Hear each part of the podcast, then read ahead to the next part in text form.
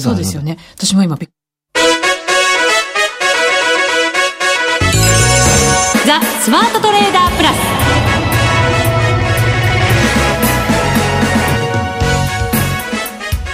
全国のリスナーの皆さん、こんにちは。内田まさみです。ここからの時間は、ザ・スマートトレーダープラスをお送りしていきます。この方にご登場いただきましょう。国際テクニカルアナリスト、福永博之さんです。こんにちは。よろしくお願いします。よろしくお願いいたします。はい。まもなく期末を迎えることになりますが、はい。ちょっと3月どうでしょうね。そうですね。えーまあ、あのー先週からね、ちょっとこう、マーケットの様子がおかしくなって、はい。で、えーまあ、今週も実は、あのー週末、結局これ安値更新なんですよね。そうなんですよ。ね、終値ベースで、あの、結局、月曜日の安値を切ってしまったという形ですね。で、なおかつ、日経平均株価だけではなくて、トピックスも安値を更新しているということなので、はい。えーまあ、株式市場で見るとせっかくの昨日のサプライズが、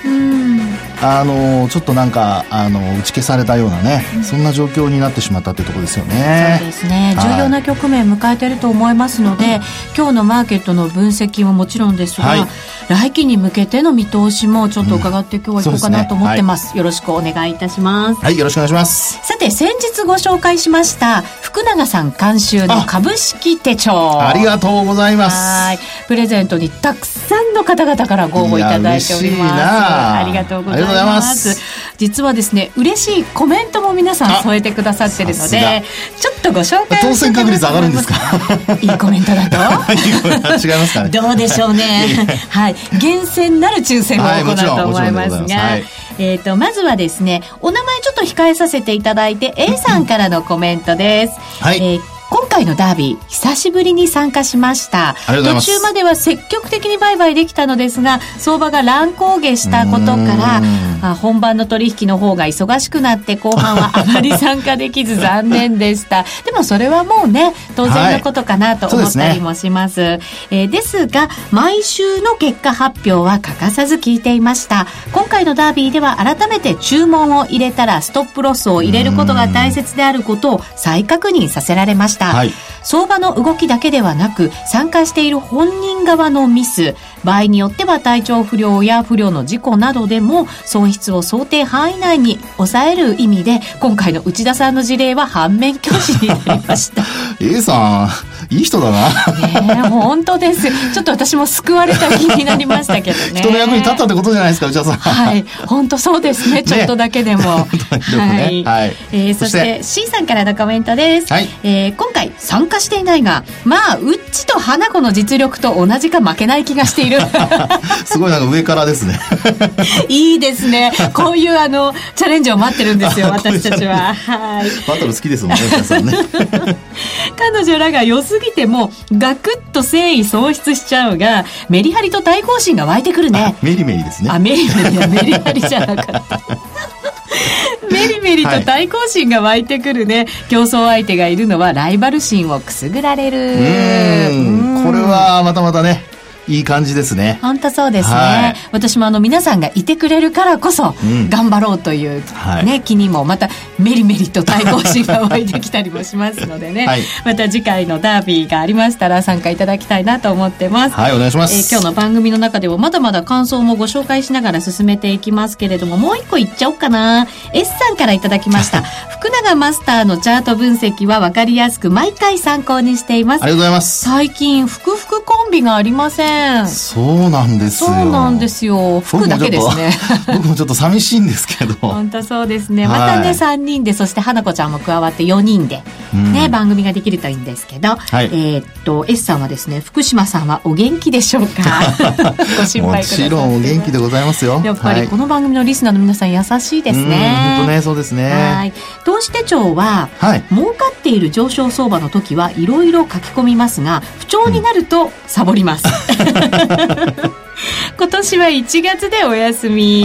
マスターのサイン入りだと気合が入りそうですね。どうですか？まあいい時も書いてほしいけど悪い時も書いてほしいかもしれませんね。そうですね、うん、まあねあんまり悪いと書きたくなくなるとこなんでしょうけどね。そうなんです。ちょっと離れたいなって気分の時もありますしね、ですね、えー、まあでもそういう時はねあの自分のこと書かずに、なんか気になったことだけでもこうメモする癖をつけておくといいんじゃないでしょうかね。番組聞いて福永マスターがこんなこと言ってたよとか。そうそう、内田さんがあとね、こんなとこでミスったとかね。メリメリをメリハリって読んだよとかね。あんまり関係ないあ、そうですか。それはいらなかった、でもね、あの、書く癖っていうのはすごく重要ですから、うん、あのね、えー、まあ、頑張って続けていただくといいと思います。そうですね。書く癖をまずつけてもらうっていうのも重要かもしれませんね。はい、その通りですね。はい。まだまだ、あの、応募締め切りがですね、えー、日にちがありまして、3月23日日曜日、今度の日曜日までありますから、はい、まだ余裕があります。皆さんからのご応募お待ちしています。そうです。これ読まれたからといって当たったわけではありません。そうなんですよ。やったって思わないでください。まだ23日までご応募受け付けております。競争がここでも激しいということが分かりましたね。そうですね。生きていくって大変。ぜひ皆さんからのご応募と温かい応援のメッセージ応募してお、お待ちしております、はい、よろしくお願いいたします。お願いします。さあ、それでは番組進めていきましょう。この番組を盛り上げていただくのはリスナーの皆様です。プラスになるトレーダーになるために必要なテクニック、心構えなどを今日も身につけましょう。最後まで番組にお付き合いください。この番組はマネックス証券の提供でお送りします。スマートトレーダー計画、よ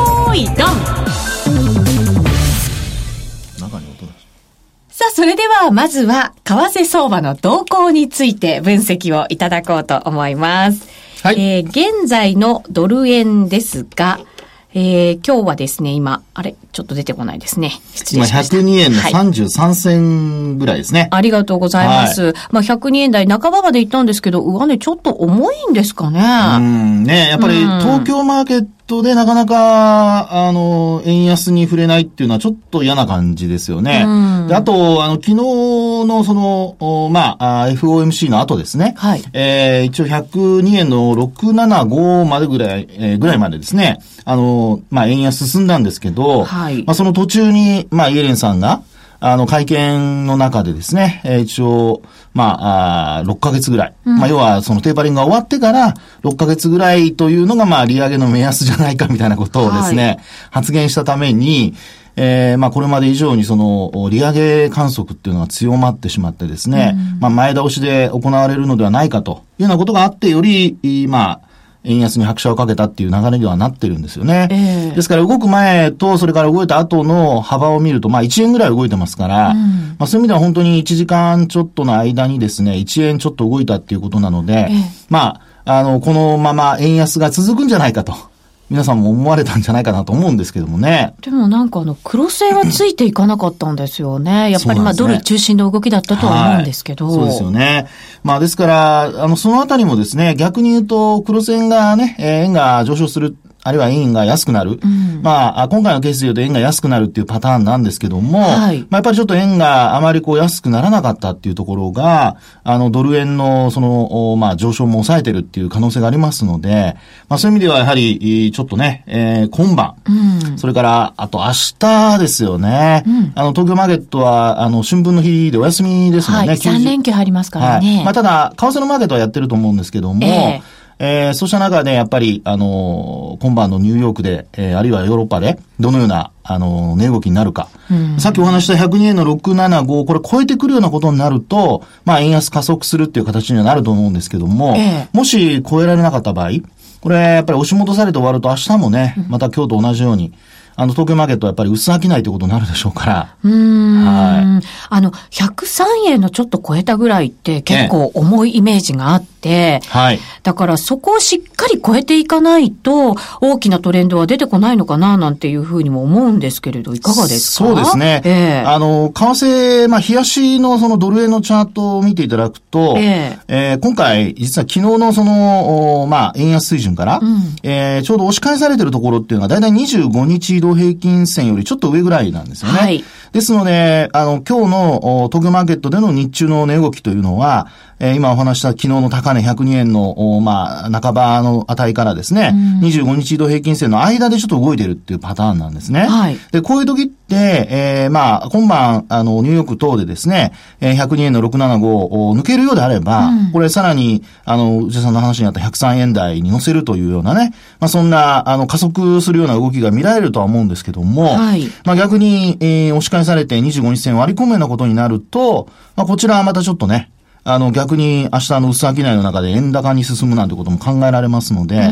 ぱ今晩のニューヨークでどっちに動くのか、はい。動かないとまたちょっと困りますけども、あの、どっちかに動くっていう動きがこう出てくれば、えー、まあその方向が、あの、これからやっぱりあの、トレンドとしてですね、えー、まあみんなから認識されるってことになるんじゃないでしょうかね。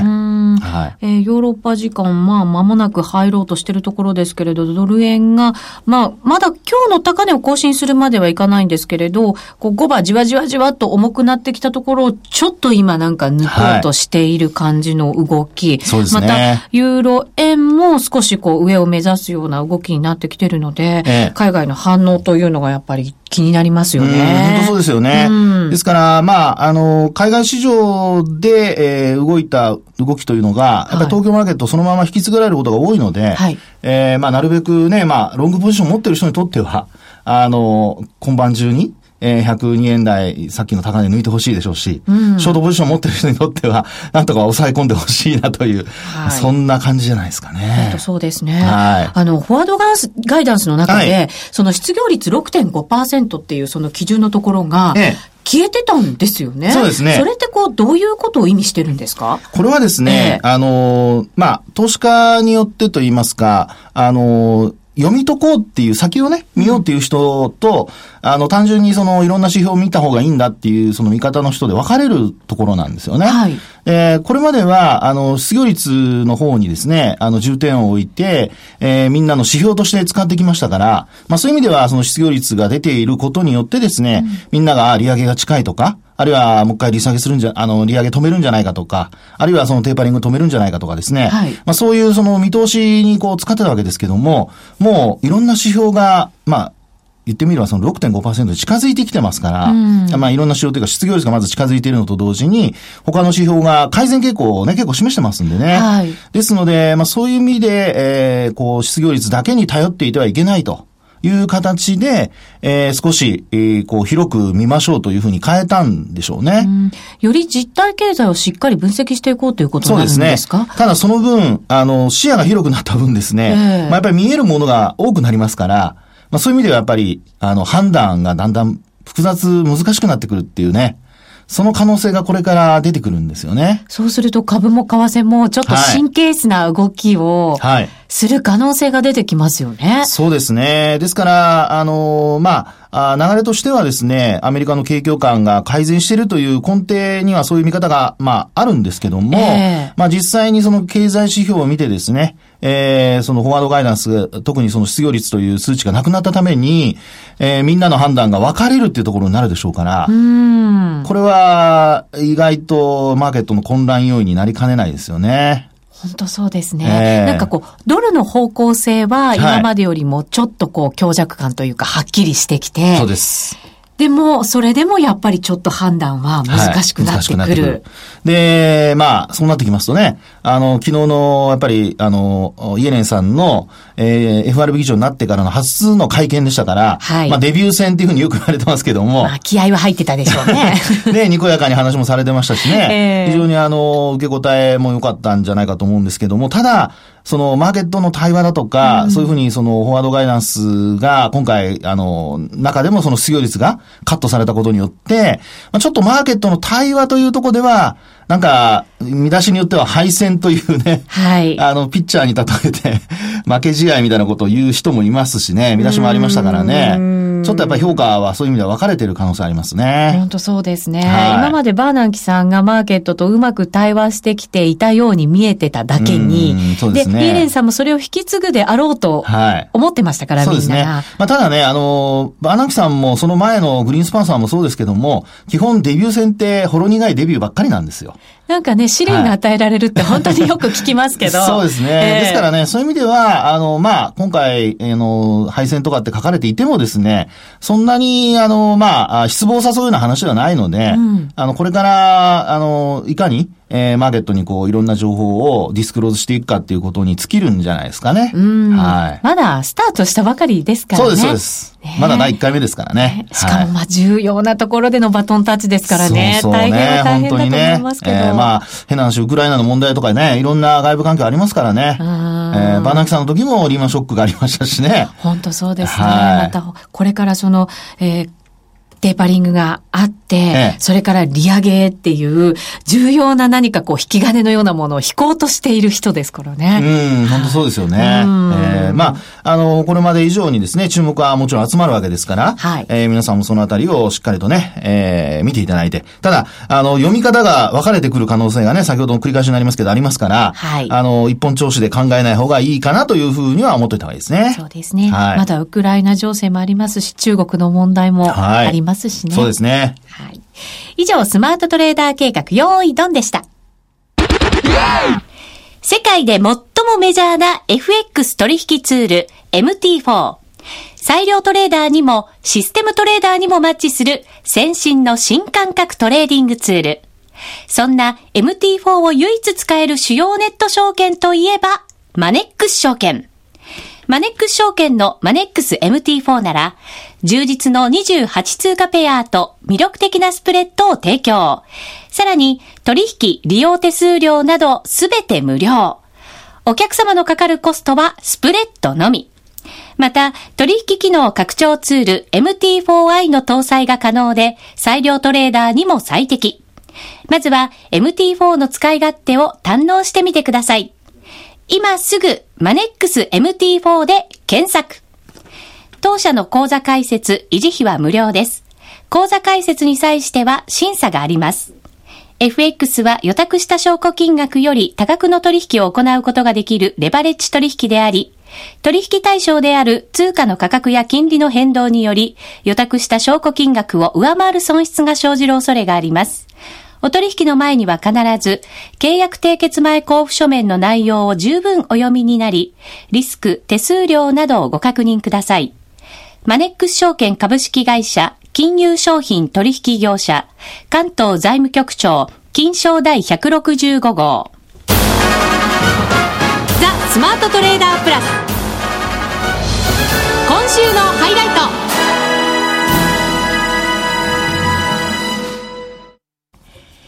スマートトレーダープラス今週のハイライトです。続いては株式市場についてお話を伺っていきましょう。はい。えー、今日は3日ぶりの反落ということになりました。しかもなんとなくやっぱり引け味が悪い。うん、ね。あのー、まあ、よくこれまで、あのー、まあ、株と為替が比較されてね、話をされてました。はい。で、あの、為替市場で円安になると、まあ、株式市場もですね、えー、どちらかというと先物主導でこう買われてですね、うん、えー、株価上昇傾向にあるっていうようなことがよく言われていて、まあ、あの、本当にそれまで、これまでその通り動いてたんですけども、はい、まあ、昨日のそのね、先ほどの為替の話じゃないんですが、まあ、102円台をつけたにもかかわらず、うん。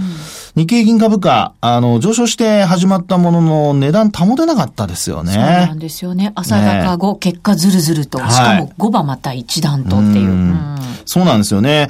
で、やっぱりこれをね、ちょっとやっぱり紐解いていかないことには、まあ株式市場なんで東京マーケットだけ下落するのっていう話になってしまいますので、はい、まあここはちょっとね、あの、皆さんと一緒に考えていかなきゃいけないところなんですけども、うん、あの、まあそうした中でちょっと今日、夕方、あの、まあ、この放送始まる前にですね、えー、発表された投資下別売買動向があるんですが、はい。これを見るとですね、結構衝撃的な数値が並んでるんですよね。えー、何が衝撃？しかも並んでるって。あの、まず一つはですね、えー、あの、えっと、財務省が発表したこれはあの、取引開始前に今日発表されたものですけどね。はい。これはあの、まあ、あよくその、体内、えー、株式投資だとか、うん、体内証券投資とかっていう話がここよく出るんですけど、うん、まあ、その体内株式投資というのでですね、非居住者、まあ、要は外国人ということになるんですが、うん、これがですね、先週、あの、3月の9日から15日までですかね。えー、一応、あの、日数では15日までというふうになってるんですが、ここでですね、なんと1兆924億円売り越し。あれ？その前って買い越しになってましたよね。ね。数百億でしたかね。あの、買い越し、あ、ごめんなさい。ちょっと金額はごめんなさい。わかりませんが。はい。あの、ただこれですね、あの、2005年統計開始以来最大なんですよ。へえ。そんなに売ってきてたんですか？そんなに売ってました。まあ、だって976円ぐらい下げてますからね。67円かな。はい。そうですね。1000円近かったわけですもんね。そうですね。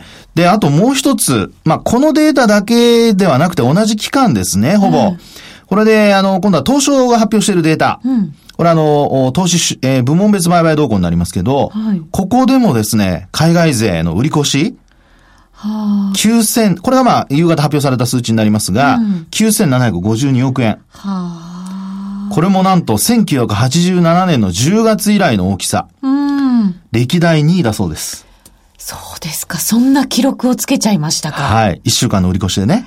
ああ、それじゃあなかなか上がりませんよね。ということでですね、まあ、あの、株式市場のその需給がやっぱりこう悪化している。はい。で、これまではいろんな、その、まあ、為替がね、円安になればということで、あの、期待もあって、こう、株式市場、円安に触れると株価も上昇する。うん、まあ、そういう流れだったんですけど、まあ、今朝のその流れを見る限りですね、やっぱり円安が、あの、まあ、要は日本株の上昇要因に、あの、なんかならなくなってきてるのかなっていうね。うん。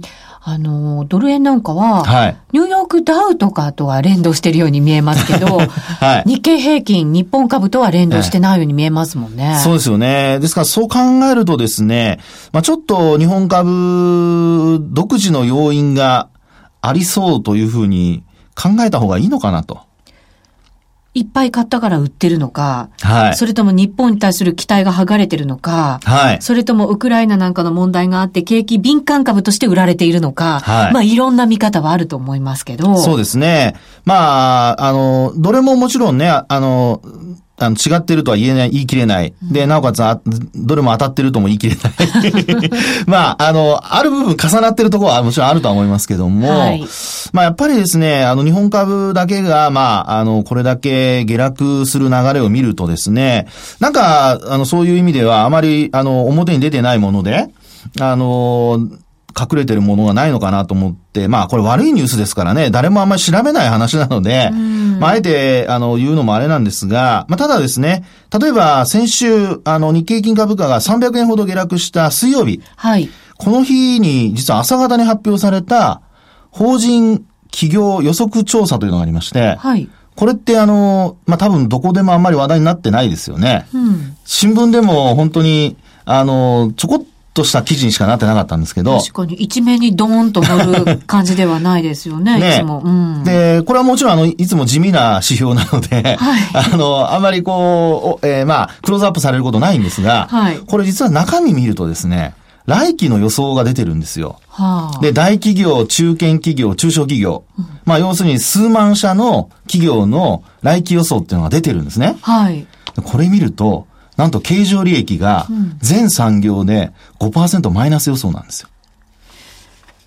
約5%。5%か。そう。そして、あの、もう一つはですね、あの、設備投資。うん、これ、あの、下期ですよ。来期のね。えー、下期になりますと来年、ってか、まあ、今年の10月から来年3月までになりますけども、まあ、それで、2桁のマイナス予想。2桁って大きいですね。12%ぐらいのマイナスですかね。それってやっぱり消費税の影響がどれだけ出るかわからないから、はい、ちょっと慎重に考えてるよっていうことの表れなんでしょうけれども。まあそうなんでしょうけどね。えー、あの、これ、今期の、あの、増益予想、経常利益のね、増益予想と、それから株価の、あるいは企業の増益率と比較してみたんですね。うん、そうすると、大体あの、企業の予測のデータが、えー、36%ぐらい。プラス、うん。はい。で、今回いろいろ出ている東証一部の全産、えー、一部全産業ですね。えー、上場企業の全産業のデータで大体その同じぐらい。うん、30%ちょっとなので、はい。まあそういう意味では、ほぼ同じなんですよね。で、一方で予測の方で見ると、あの、まあ、えー、いろいろなところから出てるデータっていうのは来期は、あの、10%程度の増益予測じゃないですか。はい。で、あの、消費税の部分っていうのを、これ織り込んでですよね。ちょっとあまりにもですね、帰りがありすぎて。そうですね。はい。確かにそうだ。まあ、どちらを、まあ、こう信じる信じないっていうとあれなので、どちらに再寄せするかですよね。で、今回、やっぱり、あの、今、先ほどのね、内田さんの何、何項目かね、あの、売りの理由、日本株に対しての売りの理由何個か、あの、話してもらいましたけども、挙げてもらいましたけども、まあ、そこを見るとですね、まあ、やっぱり、あの、消費税、あるいは、その、えー、その、アベノミクスに対する今後の動向だとか、まあそういうものが一向にこう、新しいものが出てこないので、まあ一旦やっぱり期末に向けて売っておこうかというような、ですから全部が当てはまり、全部が、あの、まあ違ってるわけではないんですけども 少しずつ絡んでるというようなね。あの、一つの事象を見ると、あんまりこう、来期の業績について、アナリスト予想しか、いい方しかちょっと取り上げられないんですが、はい、いろいろやっぱり細かく見てみるとですね、まあそういう予想が出ていると。で、アナリストはさっきお話したように、あの、上場企業だけの数値なのでね。はい。で、あの、私がお話しているのは、あの、中堅、中小企業も全部含んだデータですから、まあそういう意味では上場企業だけではないので、あの、数値はもちろん変わって、あの、叱るべきなんですけども、ただまあ、あまりにもね、ギャップがありすぎるので、まあそういう意味では、これ、まあでも過去の経験則からすると、経営者の話の近いような気がするんですけどね。そうですね。実際にビジネスされていて、はい、肌で感じたものが数字になってるわけですもんね。そうですね。ですからそう考えるとですね、えー、日本株だけが売られているっていう話は、実はやっぱり日本株、これまでのその今期の今の増益に比べて、はい、来期増益基調が鈍るとなれば、ね、まあ、現役にならないまでもですね、で、あと、まあ、為替の水準だとかもそういったものも変わってくるでしょうから、ん。あんまりその、売られてるのがおかしいって考えるよりは、ええ、逆に言うとやっぱりそういう理由があるというふうに考えて、マーケットに臨んだ方が、あの、ちゃんとしたタイミングも取れるでしょうし、はい、要するに増益になれば買えばいいわけですしね。えー、ということになっていくでしょうからね。まあそういう意味ではやっぱり、あの、下落基調が続いている、やっぱ日本株独自の要因っていうのを、はい、ちょっと、あの、考えておかないといけないんではないかと。うん今あれですね。今、はい、いろんな説明もいただきましたけれど、ええ、ファンダメンタルズでなんかこう、ものすごく余計なことを考えるよりは、はい、テクニカルしっかりこう見て、どっちに相場が行きたがってるかっていうことをしっかり見る方が、もしかしたらいいのかもしれませんね。そうですね。うん、まあそういう意味では、あの、まあ私今注目しているのは200日移動平均線に注目してるんですけど、はい、えー、なぜ200日移動平均線をあの注目しているかというと、うん、ちょうど200日ってほら、あの、1年間の終値の平均価格じゃないですか。はい。そうすると、アベノミクスが本格化してからの、これ1年間の今平均価格なんですよ。うん、で、これが実はちょっと下向きなんですよね、今。はい。で、なおかつ、今日、200日移動平均線がだいたい14,500数円のとこだったんですけど、これ上回って始まったにもかかわらず、守りきれなかったんですよね。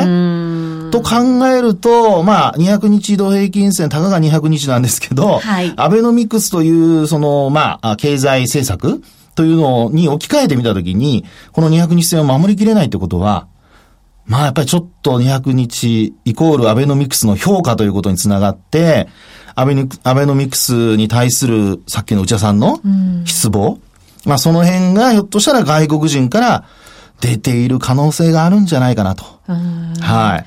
ですね。あの、アメリカもより実体経済を見ながら、はい、先ほど神経質に動いていく可能性があるってお話がありましたけど、そうですね。日本ももちろんこれからその消費税の増税があって、ええ、より、じゃあ消費動向がどう動いていくのよとか、はい、じゃあ雇用はど、雇用はどうなっていくのよってところを、さらに真剣に見極めていかなきゃいけない時期に入っていくんですね。そうですよね。本当そうなりますよね。うん、えー、なので本当に安倍首相頑張ってください。はい。本当に頑張ってください。もうお願いします。私はもうあの心配でたまりません。そうです、ね、安倍総理がこの番組を聞いてくれてることだけを今祈ってるんですけど。まあマーケット関係者の祈りはみんな同じだと思います。はい、そうですね、えー、マーケットがこれから訴えていく今が訴えている時なのかもしれない、ね、そうそうなんですよ。最速相場に陥らないようにね。最速相場になると鉄口になりますからぜひ先手を打っていただきたいと思います。はい。よろしくお願いいたします、はい、ここまでのお相手は福永博之と内田まさでお送りしました。それでは皆さんまた来週。この番組はマネックス証券の提供でお送りしました。